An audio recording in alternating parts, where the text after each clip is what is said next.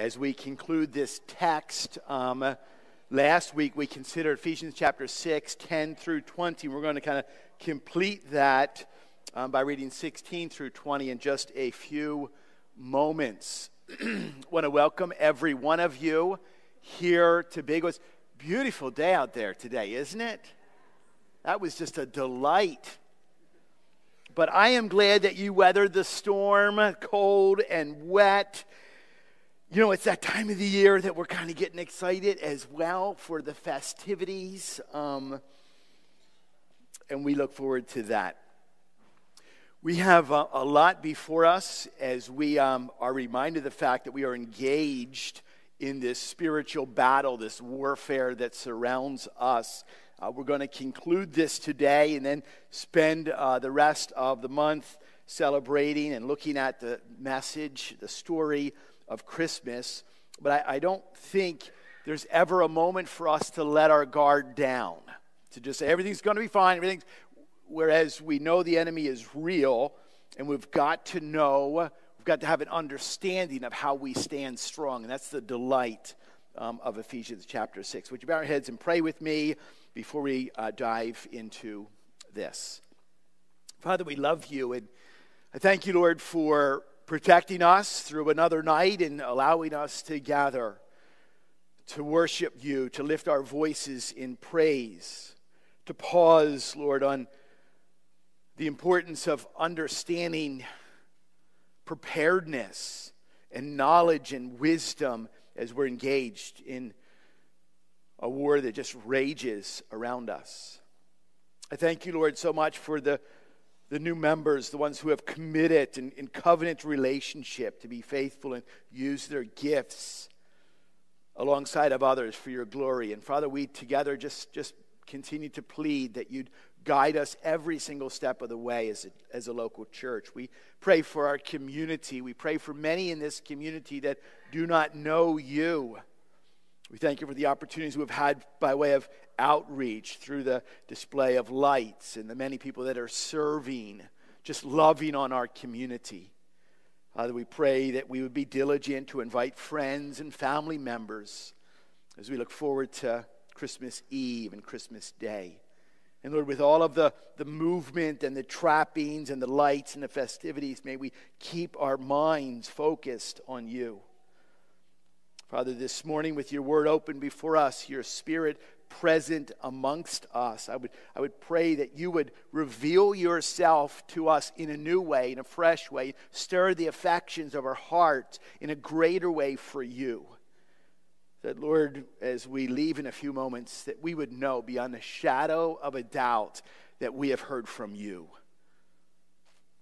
Steer our lives, alter the course, the direction that we are on in any way, so that we keep our minds and our hearts and our lives, our feet, our steps, the actions of our hands focused on you.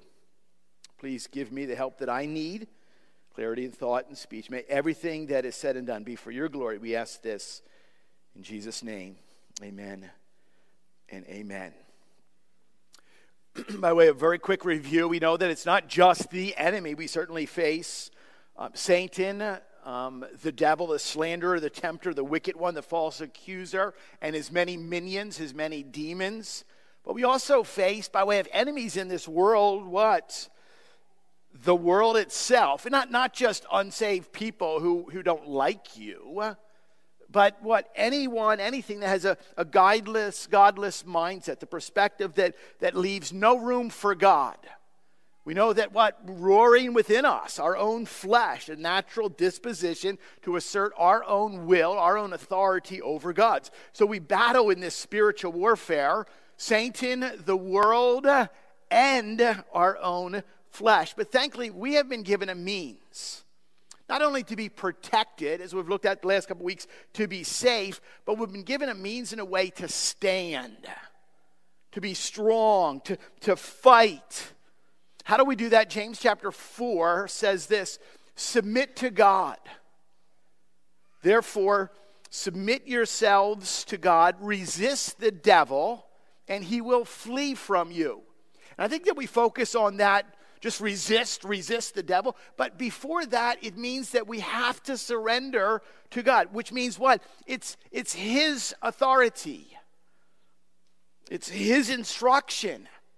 It's His call on how we live our lives, not our own. It's His will, His wisdom, His word. And remember, we can't we can't just like pick and choose what everybody you're doing today. Like I don't I don't like this part, so let's just tear that out.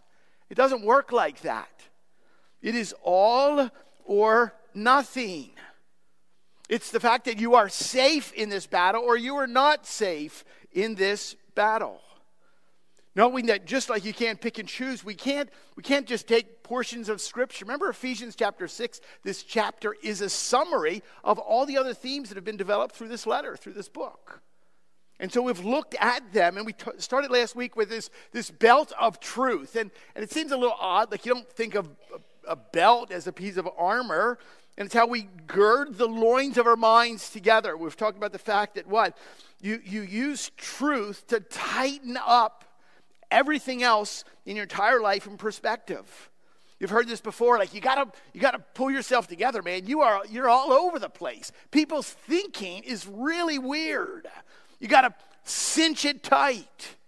A truth of what we know to be certain, the binding force, the force of the gospel. We looked last week at the breastplate of righteousness, knowing that we have been made righteous in Christ his imputed righteousness upon us. It says in 2 Corinthians chapter 5, he made him who knew no sin so that in him we might become the righteousness of God. God, in a sense, has imputed through the sacrificial death of Jesus on the cross his righteousness upon us, but it doesn't just stop there. That now calls us to a practical righteousness, to live like Christ, live for Christ in full obedience. We looked last week as shoes for your feet, the readiness of the gospel, which is both a defensive, the knowledge of the gospel stabilizes us so we don't kind of fall over quickly. But it also gives to us what? An offensive weapon, a readiness to proclaim the good news of the gospel. Think about this for a moment. How long has it been think in your mind, your life, your little sphere of influence, how long has it been since you have shared the message of the gospel with another person? I'm thinking, was it this week? Like the message of the hope that exists in a hopeless world. How, how long do you have to go back? And they're like, well, you know, this summer we were sitting around a campfire with this guy, and I remember, I remember, you know, God came up. No, no, the message of there has to be a readiness to offer it. We cinch on the belt of truth, we put on the breastplate of righteousness, and our, as the old King James says, our, our, our feet are shod with the preparation of the gospel of peace. Let's pick it up. We're going to pick it up in verse 16. Here it is. Here's the rest of our text for us. Here's the armor that allows us to stand in the battle today.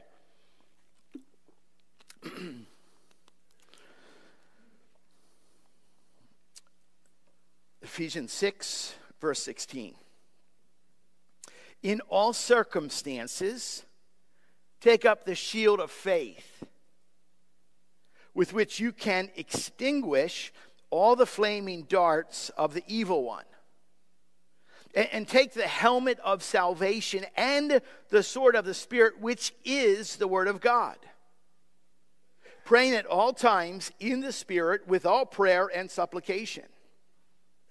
To that end, keep alert with all perseverance, making supplication for all the saints and also for me, that words may be given to me in opening my mouth boldly to proclaim the mystery of the gospel, for which I am an ambassador in chains, that I may declare it boldly uh, as I ought to speak the word of the Lord. Here's, here's our next piece of armor it says, Take up the shield of faith. And, and I think it's obvious, but I love the fact that it says, In all circumstances. We understand the definition of the word all which means that there is not any circumstance that we face in all of life heartache, discouragement, despair, depression,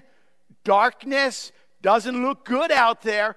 There are no circumstances by which we cannot take up the shield of faith in all circumstances. And I think we tend, when we kind of hear this, you know that Captain America shield, you know that small round, it's called a phalanx in, in, in, in Rome. That's not the type of shield like this little one, okay? Step up from like Wonder Woman's wrist bracelets or whatever they are. It's, it's not that type of a shield. This is referred to as, as a, it's a skuta. And it, it literally, it's two and a half feet wide and it's four feet long. It's like a door. It's the shape of a door that you're literally carrying into battle with you. It was oftentimes made of wood.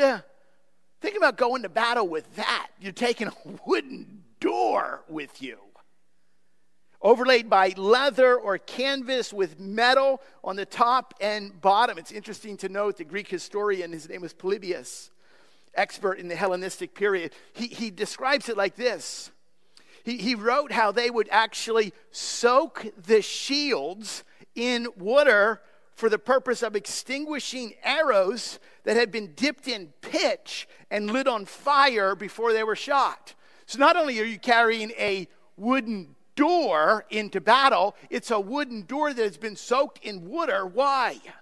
Well, what does it say? What does it say that we are take up the shield of the faith so that we can extinguish all of the flaming darts of the evil one? And again, I love this. Notice it says in all circumstances, which means there's not any circumstance you can't bring the shield.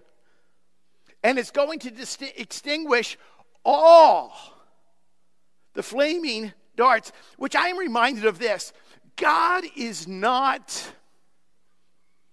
like a 9 out of 10. Okay? Hey, you know, you land a 90, 90 plus on your test, and it's time to celebrate. Okay, God is, God is not a 90 plus guy. God is not a, He is what?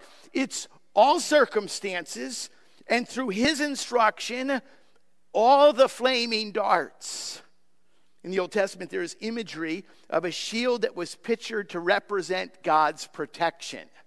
It says this in Genesis chapter 15, verse 1. The word of the Lord came to Abram in a vision, and he says, Fear not, Abram. And I love this. Genesis chapter 15, verse 1, where God himself says, I am your shield. Now, think of the fiery darts that are raining over us. The shield of faith protects the Christian today. Are there, are there darts that are being um, thrown at us? Are there like flaming, dangerous things that, that we feel ourselves under attack? And, and the, the faith, in a sense, is what? It, we have to kind of put some meat on the bones of that. It's, it's confidence in, it's trust in God, in His work. It's the foundation of our entire life and the walk, and ultimately it's our protection in battle. And yet, at some level, I think that you would say that faith is, is hard to have, it's, it's even harder at times to understand. It's a broad, we use faith broad way. Hebrews chapter 11, verse 1 defines it exceptionally well. Faith is the substance of things hoped for and the evidence of things which are not seen. Which means what? You can't grab an extra measure of faith, an extra handful on your way out the door in the morning. You can't, you can't, as your little one heads out, whoa, whoa, whoa, whoa, stop, open up their backpack and stuff in a little bit extra faith. You can't do that. You can't just like divvy it out like that because it is not seen, which means what? It's spirit born. I, have been praying for wisdom. You know where, where we are as a church where we need to go as a church. And and i know the element of spiritual warfare is real and it exists. We have christmas coming. I'm looking forward to genesis. But at some level and when you've preached uh, 25 plus years on christmas it's kind of like like which angle like how do you how do you look at the manger? Okay and, and I've been struck really with one idea that we're actually going to focus on the next couple weeks as we celebrate the Christmas story, and it's faith. It has to do with this, this word, this message. Because we, we all love the characters, Mary and Joseph and the shepherds, you know, the kind of like the loser guys that were given the job to be eaten before the sheep were, like that's their job. And Anna and Simeon, we love the characters, but you realize they, they all saw Jesus. Like they saw the star. And, and you uh, and I, we don't, we don't see Jesus, which means what? It demands something that is greater than us in order to put our faith in Him. How much does it take for us to trust in that which you can't stuff in your backpack as you head out the door? What does Hebrews, what does Hebrews do? When, when it defines in chapter 11, verse 1, faith is the substance of things hoped for, the evidence of things not seen. How, what, what direction does it then go? You know, you know this chapter. And that's what I love about it. By faith. And it begins with Abel, he offered a sacrifice. And then it kind of goes through the narrative of what by faith Noah constructed. Like he spent a lot of time and effort, a lot of trips to the hardware store here. By faith, Abraham obeyed. And the narrative continues by faith. Isaac invoked the blessing, and Jacob blessed Moses, Rahab, Gideon, Barak, Samson, David. It's pretty hard. What's happening here? Book of Hebrews is written to Jewish people. And in a sense, it's pretty hard to deny something that's standing right in front of you. He's saying, What? You wouldn't even be here. You wouldn't even exist apart from this. It's pretty hard to reject something that is so obvious.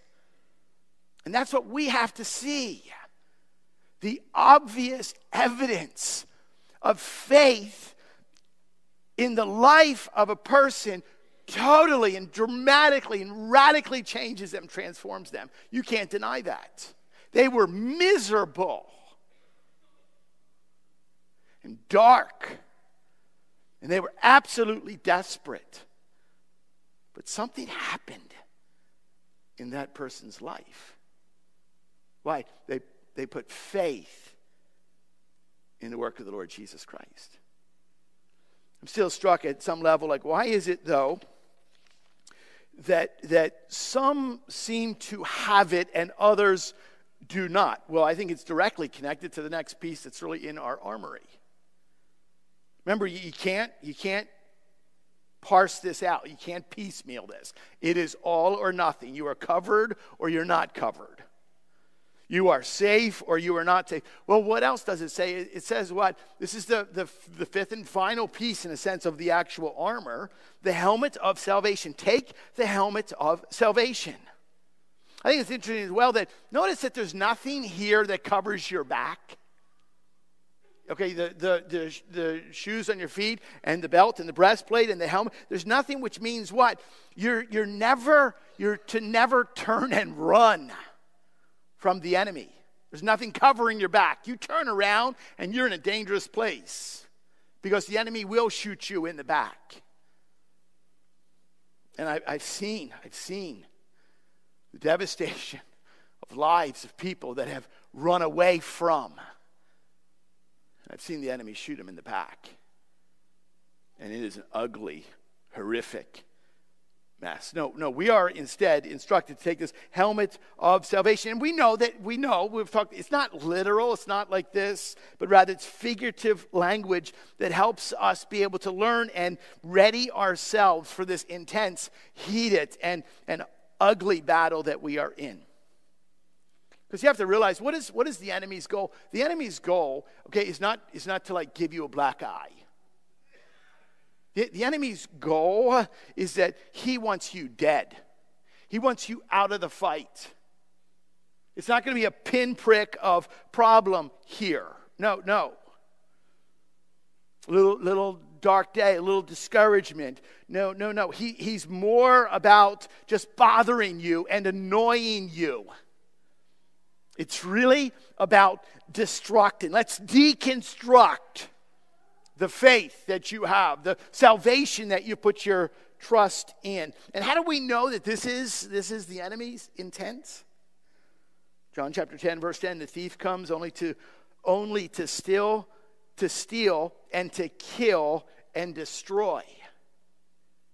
He's got one, one goal to, to steal, to kill, and destroy. And Jesus says, Well, I've come that you may have life and have it more abundantly. 1 Peter chapter 5 says, What be sober minded, be watchful, because your adversary, the devil, prowls around like a roaring lion, seeking someone whom he can scare seeking someone that he could like just kind of like give them a no seeking someone he could devour which means literally it translates into this he eats you up and spits you out a roman soldier would never go into battle without wearing his helmet. Arguably arguably the most important piece here. Some roman helmets were made of thick leather covered with plates of metal. Others were entirely heavy molded or beaten metal. Usually had cheek pieces to protect the sides of the face and even a nose piece to protect the front of the face. And it always had a, a back to it that would protect what your neck from the big broadsword coming down to take off your head it's interesting here that the fact that the helmet is related to salvation the helmet related to salvation is an indicator that what? Satan's blows are directed at your believer's security and the assurance of who we are in Christ. Now, how does, how does the enemy do this? I read the two biggest things. It begins with, it doesn't end here, it begins with discouragement and he uses doubt. How, how does he begin to like worm his way in? Discouragement and doubt. And he will use every means possible. Like I just I just don't feel like I had the faith that I used to have. Like I've seen other people the way that they live their lives and they call themselves a Christian. Like what is that? Why what do I want that? And there's seeds planted in our minds of discouragement and doubt. He will use every means possible, reminding us what? Of our own personal failures, of our own personal defeats. And, and what he does is he uses every means possible to destroy the thinking that we are to have of our assurance being in Christ. Let me ask you a question what, in, in, in a sense, to test your mantle, to test one's own character, what would it take to stop you? Like life's sailing, we have tough days, but like just, just don't touch my kids. Right? Or else you, we know it's hard, but just keep the security of, of the marriage intact. What's it going to take? Some, some people, in all honesty, I'm, I'm convinced it's like, it's like they hear, they just hear the, the, sab, the, the saber rattle, like the first shot. I'm done. I'm out. Like, yeah, this whole Christian thing is really, I, I know people personally, baptized, whew, wow, first bit of difficulty, they're gone. They're nowhere to be found. And there's what? A sense of they turn their back, retreat, and discouragement. Remember, remember um, 1 Kings 18, guy by the name of Elijah? I mean, he's a pretty impressive character.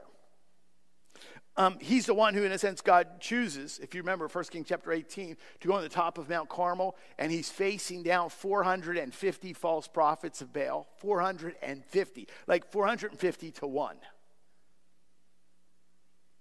And, and remember that they're, they're, they're, they're mocking God. Elijah says, We will not hear of this. And he prays, and he prays. Remember this? And they build the altar and they soak it with water, and Elijah prays. And what happens? Literally, fire comes down, not just destroys the, burns up the altar, it burns, fire destroys 450 false prophets.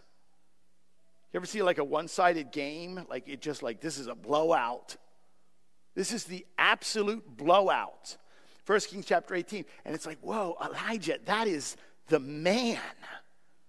One chapter later, as much as we were on, like, I don't like that part of the story. And it's interesting that, that a lot of times the story ends in 18. One chapter later, wicked Queen Jezebel, in a sense, puts a price on Elijah's head. You go find him, you bring him back, you kill him, and I will give you money for it. And what happens? This is this is this is it. First Kings chapter 19. It says, Then he, speaking of Elijah, he was afraid. He arose and he ran for his life. He came to Beersheba. He left his servant there. Problems when you're wandering around by yourself. Problems when you start to leave people around you. Yeah, you just stay there. I'm going to head on here by myself. Idiot. No, you don't. You don't do that. He left his servant, but he himself went a day's journey into the wilderness. He came and he sat under a broom tree and he asked that he might die, saying, It is enough now, O Lord, take away my life, for I am no better than my father's. Like at some level, in the heat of the battle, some people just stand, and others, like, What is it? Like, what is it? I think of, of Job. We're studying Job in our home group. And Job says, What? We know the story, like life just dumps. And in a sense, God, in his sovereignty, gives permission to the enemy. Have you considered my servant, Job? And just wrecks. What does Job say? In chapter 13, verse 15, though he slay me, I will hope in him. There's something, something like there's, there's something, there's an element that is just not going to move. This week I was introduced to a man in, in church history I'd never even heard of before. His name was William Seward. That's kind of a that's kind of a bummer name, Sewer. He was actually, and the reason I don't think that we hear of him is that he, he, was, he was a wealthy businessman. He wasn't really a, a pastor, preacher. He was one of the guys that God used to support the ministry of George Whitefield, of others. One man, his name was Howell, Howell, Howell Harris. And he would travel along and he would support them in their ministry. So he was, he was gifted in other ways and he used that.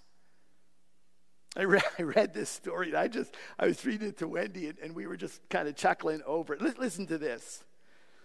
1740, he traveled with Howell Harris in Wales, and he records. He's writing in his own personal journal. He records several occasions when the crowds, while Howell Harris is preaching, he says the crowds became violent. His journal entry, September the 9th, 1740, he wrote, we had been singing and praying and discoursing for half an hour when the mob began to be outrageous and to pelt us. Till at length I was struck with a stone upon my eye, which caused me so much anguish, I was forced to go away to the inn. Brother Harris just continued to preach. The next morning, we went out again preaching in the same place to the same crowd. Seward writes this We had continual showers of stones they threw at us, walnuts they threw at us, dirt, and they even threw a dead cat and also a dead dog was thrown at us. I was struck on my forehead and under my right eye again with a stone. A drum was ordered to beat, which drowned out our voices. And he writes this he says, The book, in parentheses, the Bible, was all covered with mud. After Brother Harris was done, he asked me to speak. I said a few words, but he says this, and this is what I underline. I found my call was more to suffer than to preach. That's uh, like, what is that? You go out to work every day and people start throwing stones at your head, okay? And what I love the fact is that this guy, obviously, think gets hit in the head. He's like, I'm out. I got to go to the inn. Whoa. And he, he talks about, yeah, let's get doctored up. He heads out the next day, and it's worse. And they just keep doing this. Could you imagine preaching in a setting where they're just beating a drum to drown out the words that they don't want to hear? At some level, I'm out. Like, sorry. And, and, and this, oh man, says, really, nobody wanted to hear me speak. He's got really nothing to say. And he says, my call was just to suffer.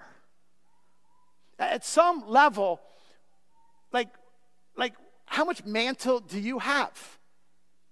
I, am amazed. I mean, I'm amazed at people that have cut and run from the church because it's like, whoa, they're really asking a lot. They like want us here. Like they want us to show up. And yet we have 15. There's, there was one missing today. We're going to receive her later on. There were 14 today and one more coming, new members who said, I'm willing to stand up alongside to do the work that God has called me to do.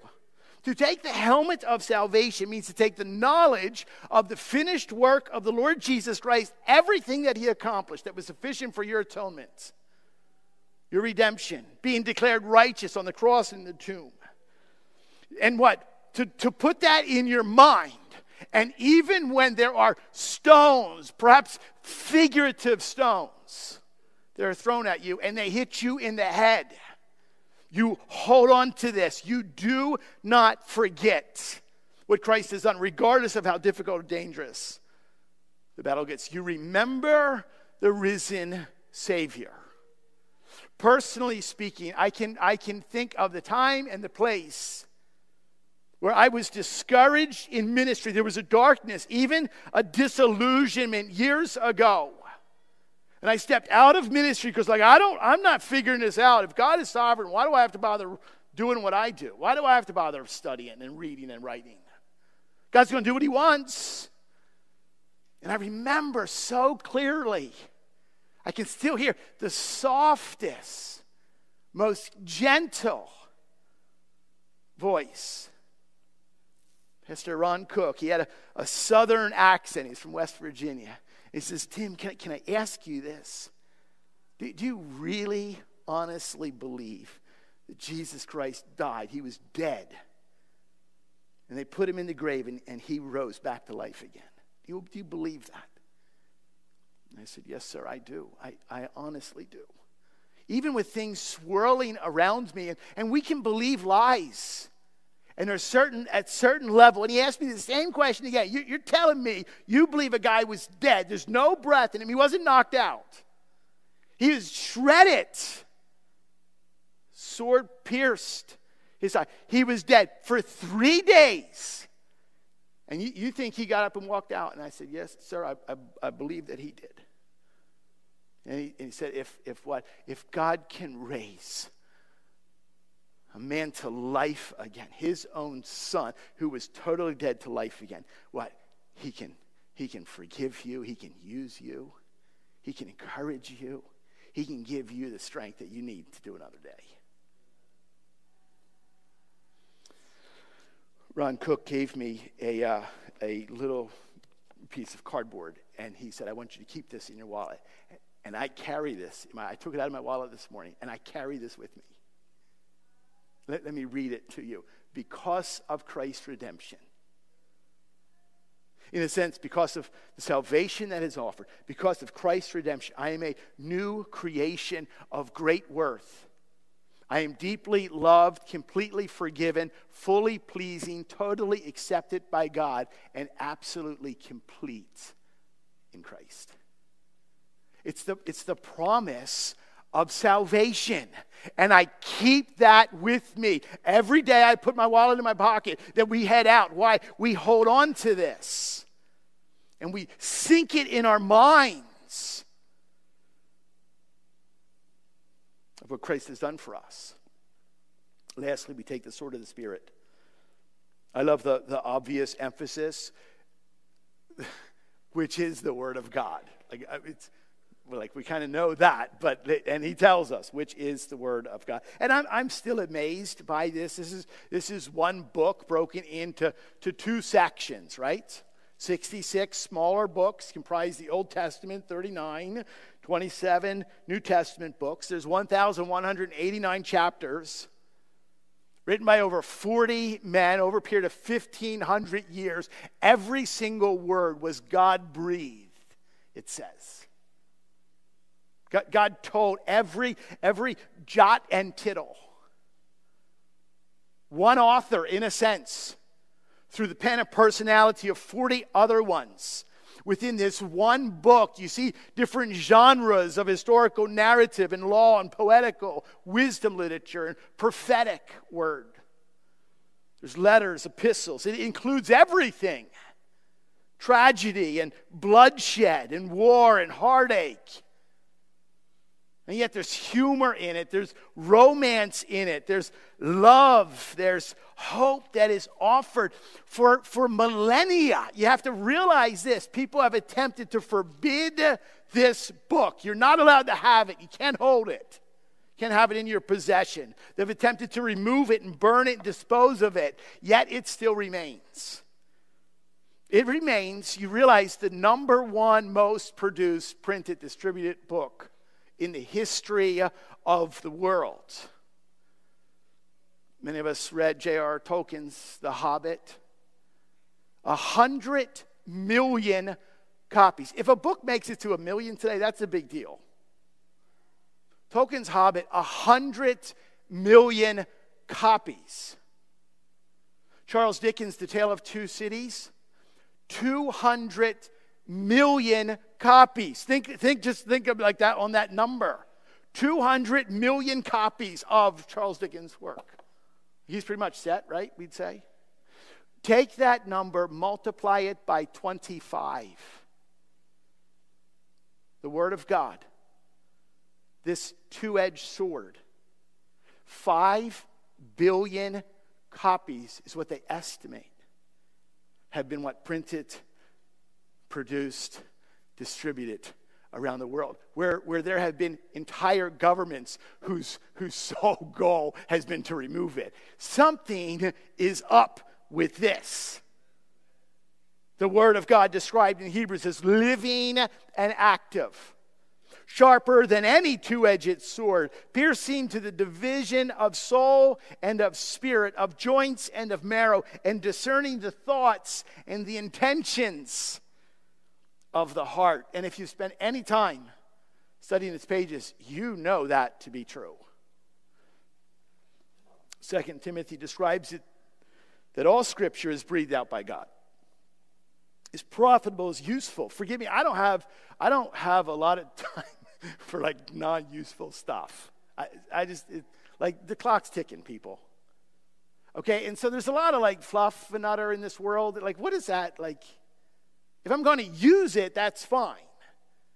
The Word of God is, is what?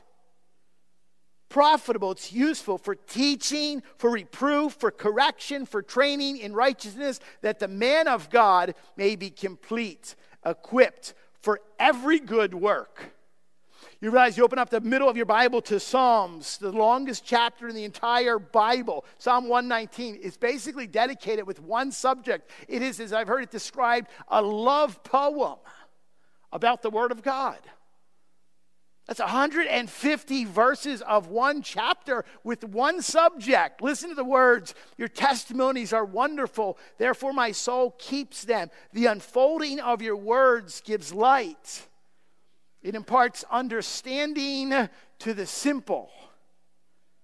Listen to this I open my mouth and I pant because I long for your commandments. I'm, I'm longing for. Yet you have your word either on your phone or on your night table. How, can, can that describe you? Like my, my soul pants, my mouth is, I'm thirsty for this. Do you understand the help that exists, the power that exists in this word? So much so that, as we're told in this text of Scripture, you cannot survive without it, which means you are dead without this sword. And for some reason, it's like, it's like twisting people's arms to get them to like, could, could you read a verse this morning? I got a really busy schedule. Yeah. People, you're, you're going to cut and run. You're going to leave your back exposed, and you're going to be shot in the back. That's why marriages are messes all over our world. That's why kids, kids, killing themselves. Scottish pastor and writer Thomas Guthrie said, I left this with you. The, the Bible is an armory of heavenly weapons, a laboratory of infallible medicines, a mine of inexhaustible wealth. It is a guidebook for every road, a chart for every sea, a medicine for every malady, and a balm for every wound. Guthrie says, Rob us of our Bible and our sky has lost its sun. You understand why we talk about the fact that we are nourished by this. We're fed by this. We know the battle is real. We've spent, what, six weeks talking about how dangerous, how heated it is that rages around us. And the enemies of this world and Satan and our own flesh, the godless influences that pervade around us destroying. Therefore, what? We must know the word. Don't race out, people. Don't race out. You got nothing more to accomplish. Nothing is more important than you being nourished and strengthened in this word and knowing it like the back of your hand. We have to know the word. We must be together as family. Like this is family. We're brothers and sisters in Christ. One hurts, we all hurts. Someone's going through str- sickness or struggle. We, we just, we just, it should be a steady, their phone should get continually, we are right alongside of them. We have to go through life as family. We must commit ourselves. What does it say in verse 10? Praying at all times in the Spirit. We've, we've concluded every portion of this Ephesians 6 text with this emphasis. Praying at all times. There's that word again. In the Spirit, with all prayer and supplication.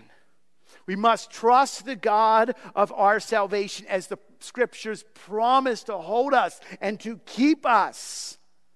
Not, not just to like survive in life, but to stand, to not be blown over, knocked over in the fierceness of the battle. We close by asking this where, where, where are you in the battle today? You're all, you're all engaged. At some level, are you standing strong? Like you, you feel the cold wind and the rain kind of pelt against your face, but you're leaning in. Are you standing or are you what? I'm just Pastor Tim. I'm just I'm just losing ground here. Like I'm struggling. Like I'm struggling. It's okay. It's it's okay for you to say I'm I'm I'm wearing out here. I, I need some help. What do we do? Please, please, please, I plead with you. You can't go it alone. Elijah left his servant and continued on. You cannot, you've got to seek help. There is no way, I have to be honest, there's no way I, as a shepherd, a pastor, a group of elders, There's no way that others in this body can come alongside of you and minister to you and pray to you unless you tell them, I'm struggling here. You got to let someone know that.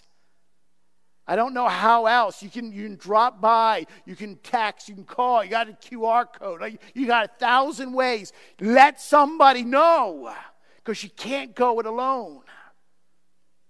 That's the importance of being together in a battle with the hope, knowing our faith, knowing our salvation is secure in the Lord Jesus Christ. Why? So we can stand. Too many people just totally falling, refusing help.